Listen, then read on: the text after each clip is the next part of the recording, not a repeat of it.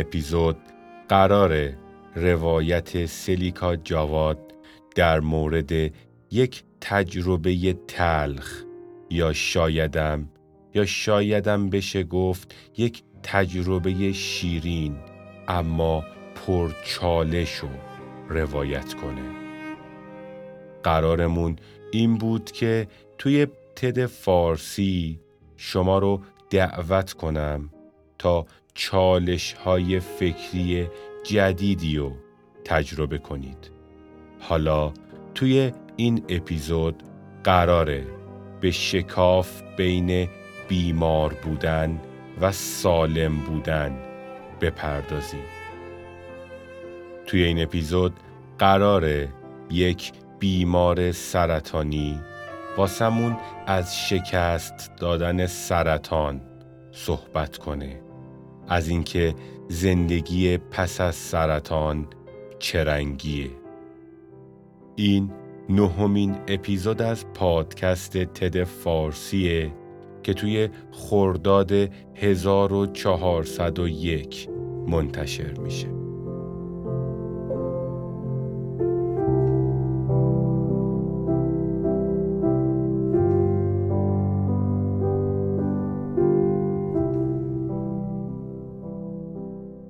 بهار 2011 بود که داشتم آماده می شدم برای ورود به دنیای واقعی چون تازه فارغ التحصیل شده بودم و واسه شروع اولین شغلم رفته بودم برای پرزنت شدن.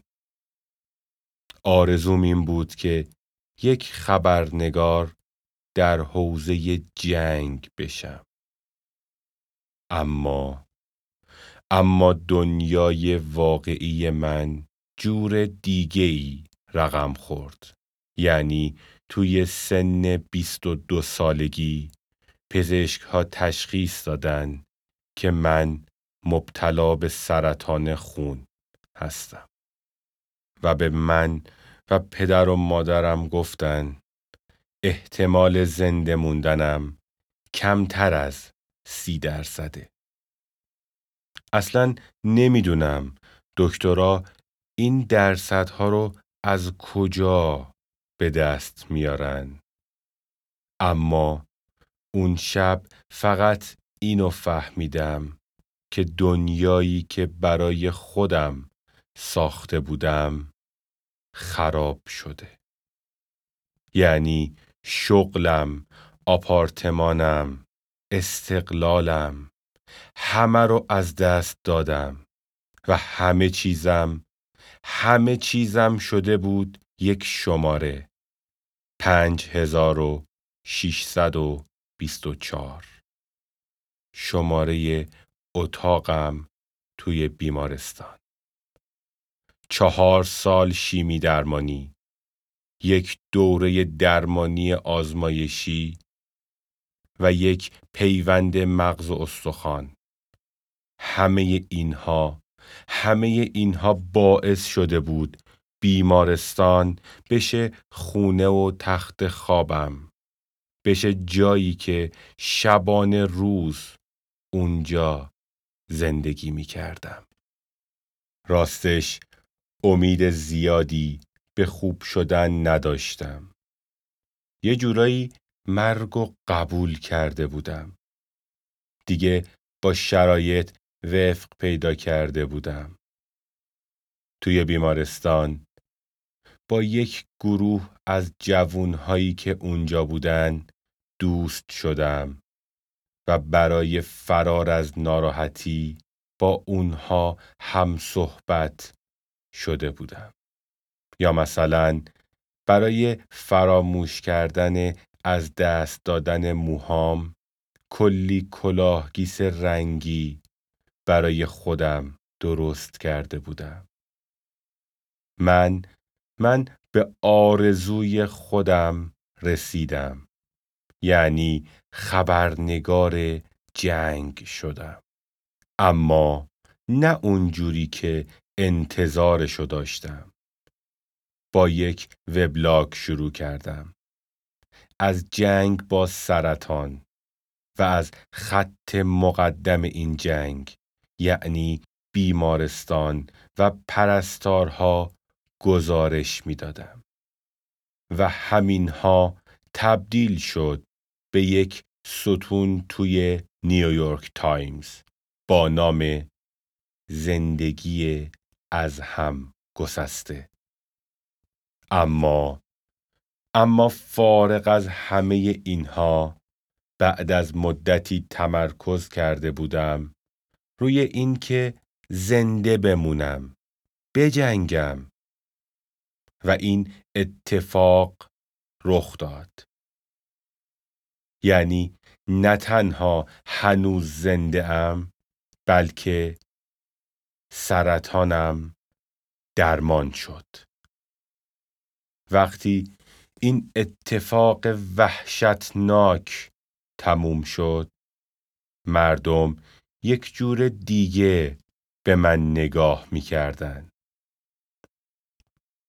همش به من می‌گفتن که چقدر الهام بخشم چقدر با ارزشم چقدر مبارزم و حتی منو یک قهرمان خطاب می کردن. درست مثل کسی که یک سفر افسانه‌ای و پرچالش و پشت سر گذاشته و با اینکه احتمال زنده موندنش کم بوده جنگیده و الان اینجا روبروی شما ایستاده و داره داستان زندگیشو روایت می‌کنه.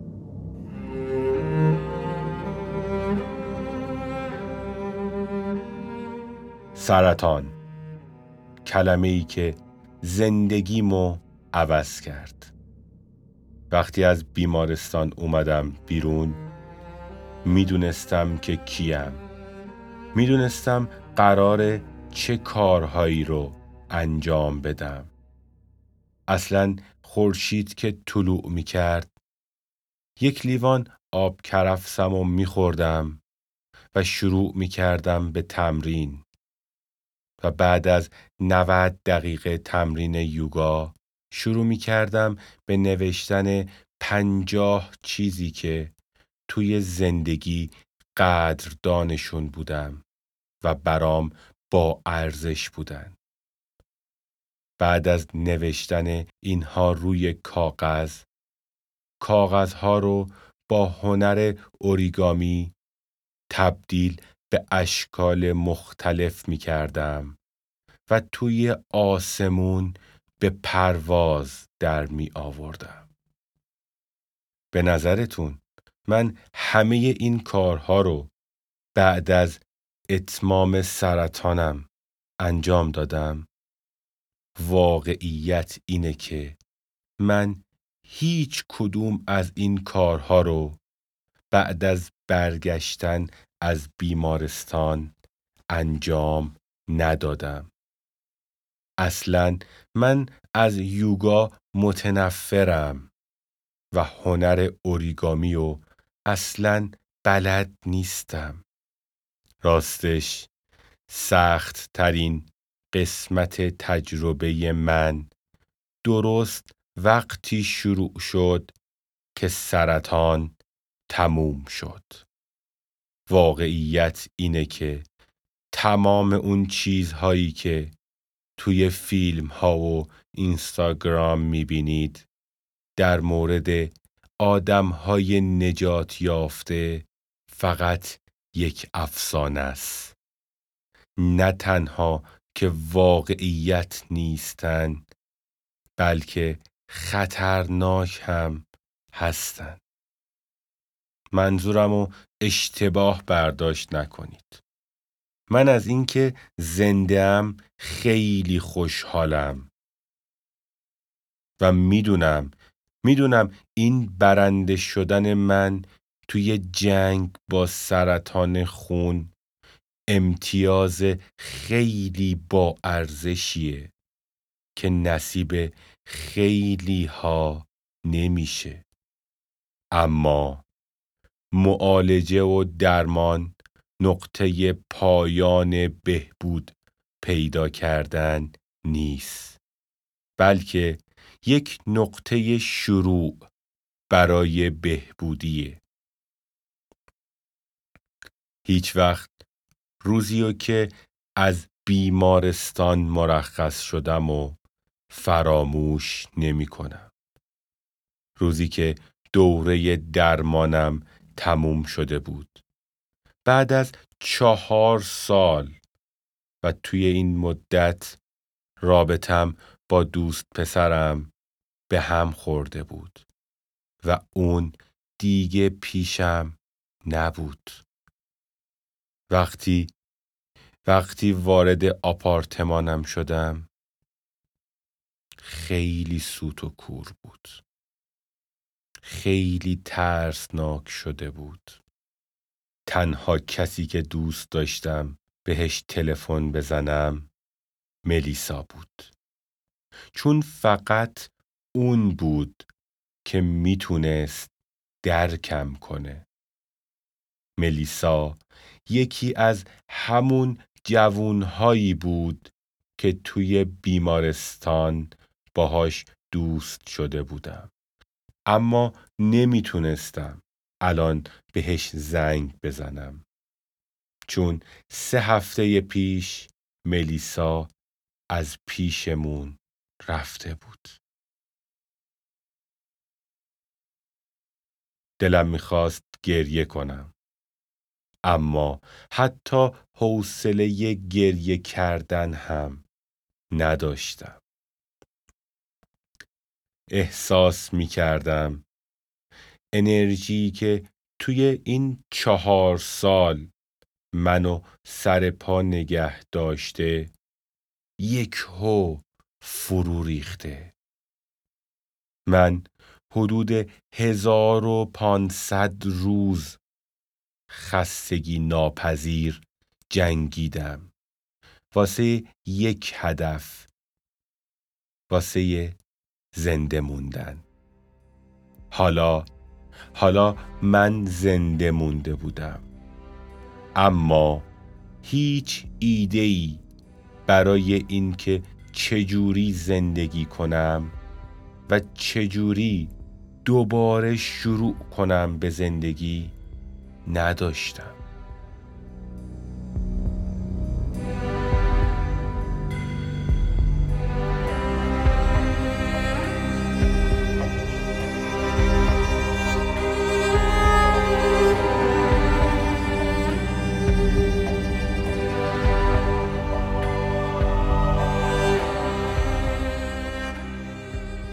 روی کاغذ همه چیز خوب بود. یعنی سرطان درمان شده بود. سلول های خونی به حالت طبیعی برگشته بودند و از نظر دنیای بیرون دیگه من از قلمرو آدم های مریض خارج شده بودم. اما توی دنیای خودم احساس بهتر شدن نداشتم. همش همش ترس اینو داشتم که نکنه دوباره دچار سرطان بشم. کلی ترس و استرس که نتیجه شیمی درمانی و اثرات روحی این چهار سال بود. ما آدم ها وقتی توی موارد مختلف مثل زندانی شدن، جنگیدن یا حتی مریض شدن از برگشتن به زندگی حرف می‌زنیم. حرف های زیادی در مورد ادامه این برگشت نمی‌زنیم. یعنی به تجربیات دردناک بعد از این برگشتن به زندگی نمی پردازیم. نمی‌دونم دقت کردین یا نه همه ماها بعد از اینکه برمیگردیم فقط از حسهایی که تجربه کردیم از دردهایی که کشیدیم از سختی ها حرف می‌زنیم نه از آینده پیش رو. واسه همین وقتی برگشتم احساس کردم من مشکل دارم. من شاید ایرادی توی وجودم دارم که این همه چالش توی ذهنم به وجود آمده. چون هیچ کس در مورد این چالش ها به من هشدار نداده بود. واسه همین خجالت میکشیدم. استرس تمام وجودم و فرا می گرفت واسه اینکه خودم رو آروم کنم همش به خودم یادآوری می کردم که چقدر خوششانسم. که زنده موندم. به ملیسایی فکر می کردم که دیگه توی دنیای ما آدم ها نبود و این شانسو نداشت که زنده بمونه. اکثر روزها که از خواب بیدار می شدم خیلی به هم ریخته و ناراحت و سردرگم بودم. حتی بعضی وقتا به این فکر می کردم که نکنه دوباره سرطانم برگرده. راستش دلم برای بیمارستان تنگ شده بود. چون اونجا همه مثل هم بودیم و هممون از درون به هم ریخته بودیم. اما بیرون از بیمارستان احساس می کردم که من خیلی از بقیه ضعیف ترم و توانایی اینو ندارم که کاریو انجام بدم. دلم تنگ شده بود واسه اون روزایی که ظلمی زدم توی چشم مرگ و اونو به مبارزه می طلبیدم و تا سرحد مرگ می جنگیدم. وقتی مریض بودم قسم خوردم. قسم خوردم اگه زنده موندم باید یک کاری بکنم. باید خوب زندگی کنم. یک زندگی پر از ماجراجویی. یک زندگی پر از معنا و مفهوم و هدف. اما وقتی خوب شدم تمام درون من تمام افکار من زیر سوال رفت و یک سوال وجود من رو در بر گرفت. اونم این بود که چجوری باید به اون اهداف برسم.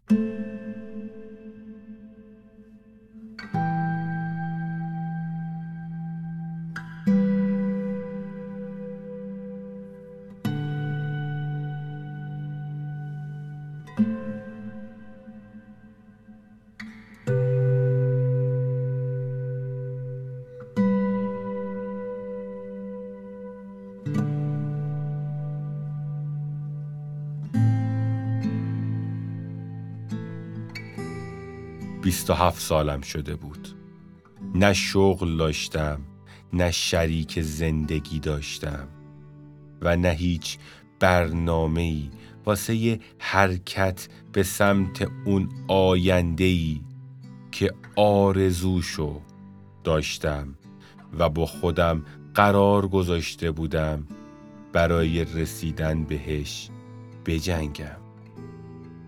تنها چیزی که داشتم یک ایمیل بود که توش پر بود از پیام هایی که آدم های مختلف برای من فرستاده بودن آدم هایی که متن های منو توی نیویورک تایمز خونده بودن واسم ایمیل فرستاده بودن و خیلیاشون تو ایمیل هاشون گفته بودن واسه اینکه سریعتر خوب بشم چه کارهایی رو انجام بدم؟ یا خیلی هاشونم منو هدف هامو حتی جنگیدنم و زیر سوال برده بودن. بیشتر ایمیل ها از طرف آدم هایی بود که حال منو تجربه کرده بودن. حالمو درک می کردن مثلا یک دختر نوجوان از فلوریدا واسم نوشته بود منم مثل تو دارم به آخر مراحل شیمی درمانیم می‌رسم و برام کلی ایموجی فرستاده بود. یا یک استاد بازنشسته تاریخ هنر در اوهاویو به اسم هواردو واسم نوشته بود که بیشتر عمرش با بیماری های ناشناخته و ضعیف کننده جنگیده و از جوونی درگیر این بیماری ها بوده. یا یک زندانی که توی صف اعدام بودش به اسم لیتل جی کیو. واسم نوشته بود که حتی یک روز از عمرش هم مریض نبوده و هر روز صبح رو با صد حرکت شنا شروع می‌کنه.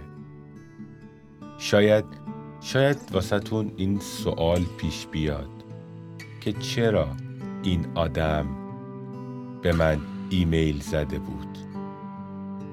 اون آدم به من ایمیل زده بود که بگه درسته شرایطمون متفاوته اما خطر مردن نزدیک هر دوتامونه و این نقطه مشترکش با من بود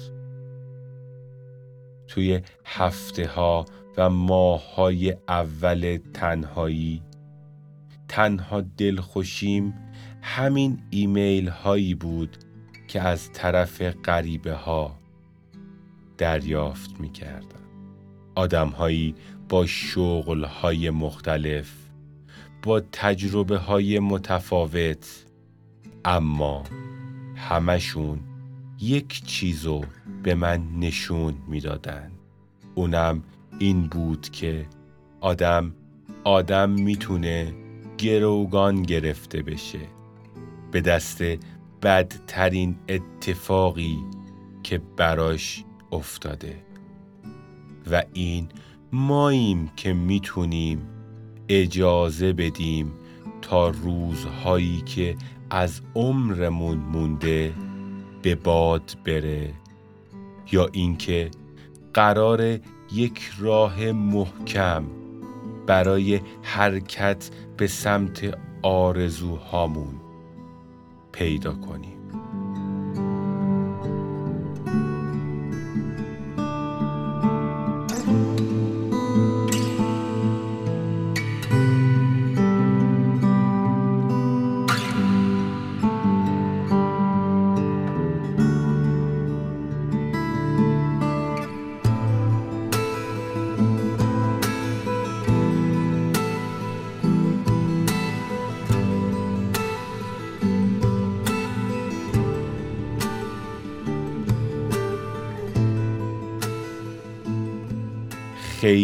با خودم فکر کردم. آخرش به این نتیجه رسیدم که نیاز به تغییر دارم. می‌خواستم دوباره حرکت کنم. می‌خواستم بفهمم چجوری خودم رو آزاد کنم. بی پروا به سمت اهدافم برم و چجوری از این اتفاقهایی که برام افتاده دوباره برگردم به جهانی که دوستش داشتم.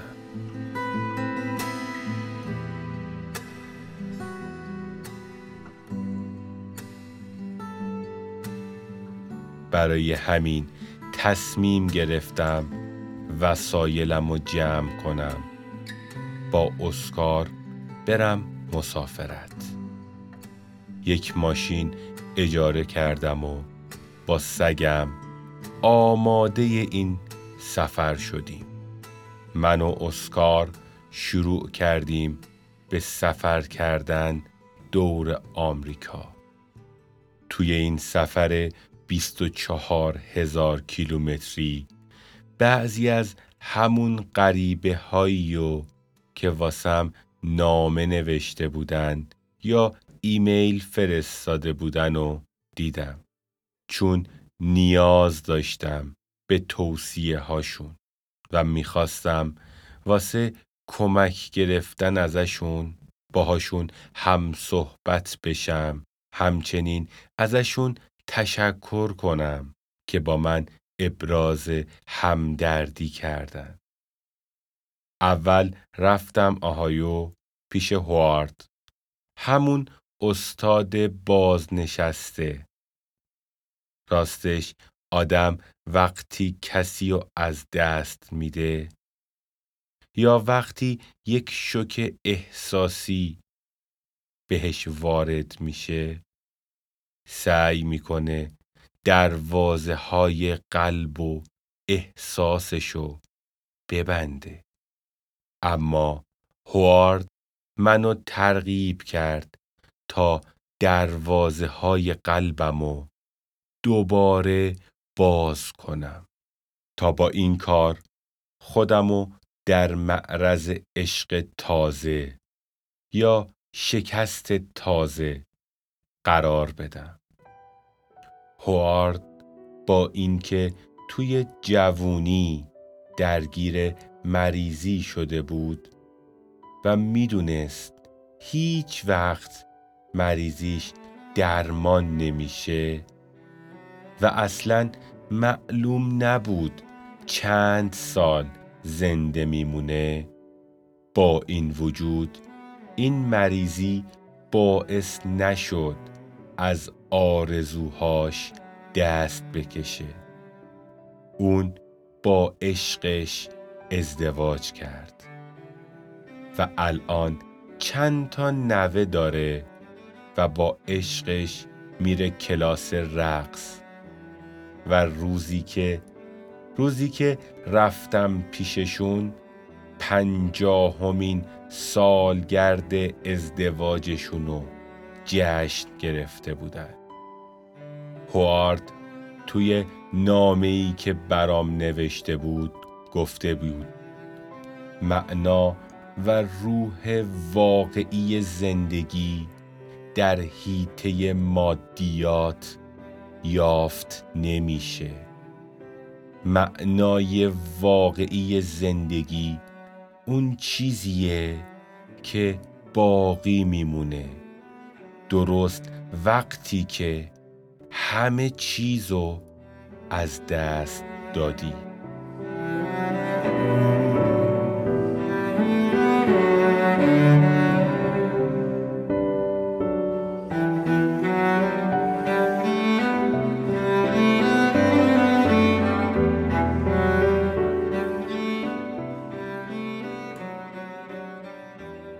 بعد از دیدن هوارد رفتم تگزاس و لیتل جی کیو رو ملاقات کردم. ازم پرسید چجوری اون دوران رو توی بیمارستان پشت سر گذاشتم؟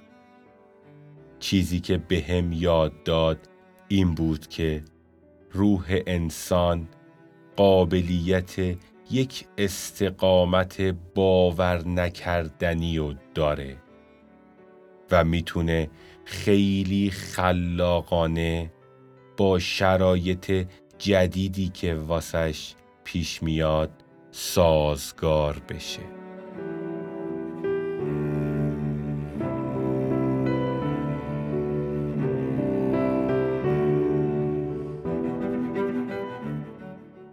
آخرین جایی که توقف کردم فلوریدا بود. تا یونیک همون دختر نوجوونی که برام ایمیل زده بود و ببینم. یونیک یک دختر خوشگل و کنجکاو بود. یا شایدم بهتره بگم کنجکاو ترین دختری بود که دیده بودم. واسه همین ازش پرسیدم می‌خواد در آینده چه کارهایی رو انجام بده؟ جوابش این بود. می‌خوام برم دانشگاه کلی سفر کنم.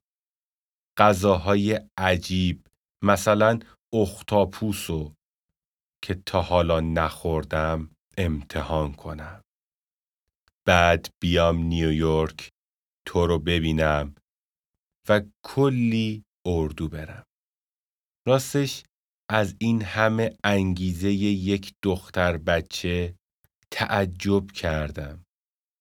کلی تحسینش کردم که اینقدر خوشبینه پر از برنامه برای آیندهشه. اونم با اون همه مشکلی که تا اینجا پشت سر گذاشته بود. یونیک به من نشون داد. امید داشتن به مراتب بهتر از اینه که همش در محاصره ترس زندگی کنیم. به من نشون داد بی پروا بلند پروازی کنم. بدون محدودیت ذهنم رو به پرواز در بیارم. اما مهمترین درسی که توی این سفر یاد گرفتم این بود که هیچ دیوار و حائلی بین سلامتی و بیماری وجود نداره. هرچه بیشتر عمر می کنیم از مریضی ها و اتفاقات مختلف جون سالم به در می‌بریم که همین اتفاقات و بیماری ها یک روزی نسل های قبل ما رو نابود می کرده. مثل وبا و خیلی مریضی های دیگه.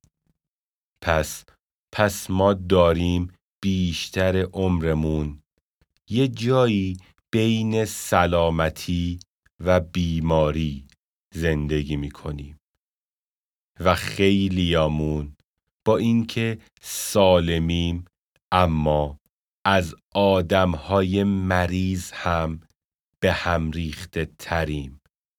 و خیلیامون با اینکه مریضی های صعب العلاجی رو داریم تجربه می کنیم از خیلی از انسانهای سالم هم سلامتی بیشتری رو تجربه می کنیم. دلم می‌خواست الان بگم از وقتی از سفر برگشتم حالم خوب خوب خوب شده. اما واقعیت اینه که اینطوری نیست. اما از وقتی که دیگه از خودم توقع ندارم همون آدم قبل مریض شدن بشم و محدودیت های مریضی و اتفاق هایی که برام افتاد و پذیرفتم شروع کردم به بهتر شدن.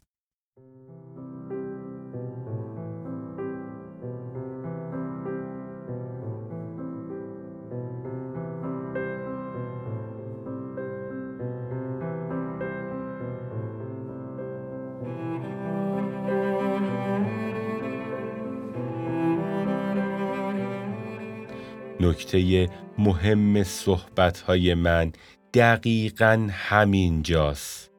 جایی که می‌خوام بهتون بگم سلامتیتونو با این یا اون نبینین. یعنی صفر یا صد نگاه نکنین نگین سالم یا مریضم خوشندام یا دارای اندام نامتناسبم خوش یا ناخوشم کامل یا ناقصم. فکر نکنین یک الگوی کامل از تندرستی و زیبایی وجود داره که باید به اون برسین. فکر نکنید که باید بی نقص باشین. فکر نکنید که نباید شما هم درد داشته باشید. دست بردارید از این حالت هایی که همش شما رو از زندگی ناراحت می‌کنه. ممکنه زندگی هر کدوممون دچار وقفه بشه. مثلا عزیزمونو از دست بدیم یا عشقمون ما رو ترک کنه. یا شکست روحی ما رو زمین بزنه. یا اصلا همه این اتفاقها با هم برامون بیفته. اما باید بجنگیم و راهی رو پیدا کنیم که میان رو باشیم تا جسم و روحمون رو مدیریت کنیم. مثل همون عشق خانوادگی. یا اون رفتن به کلاس رقص توی سن پیری.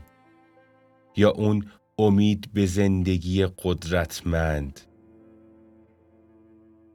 اگه شما می‌تونین این کار رو انجام بدین پس شما قهرمان واقعی زندگی خودتونین و به چیزی رسیدین که به معنای واقعی یعنی روح و هدف زندگی.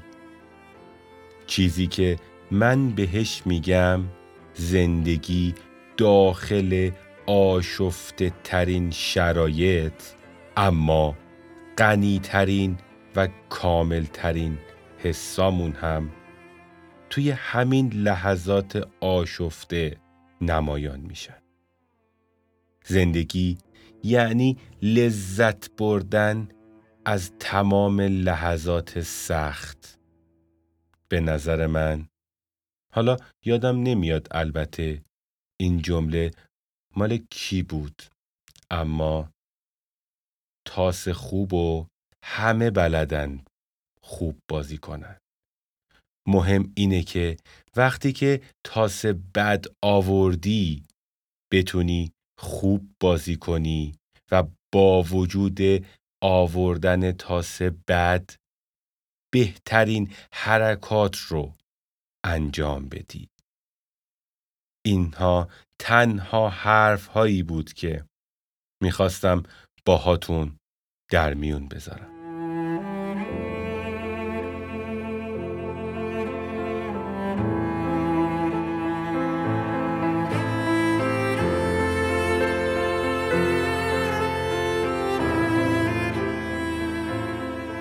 ممنونم از همتون به خاطر وقتی که گذاشتید و مثل همیشه تا آخر این اپیزود همراهمون بودید.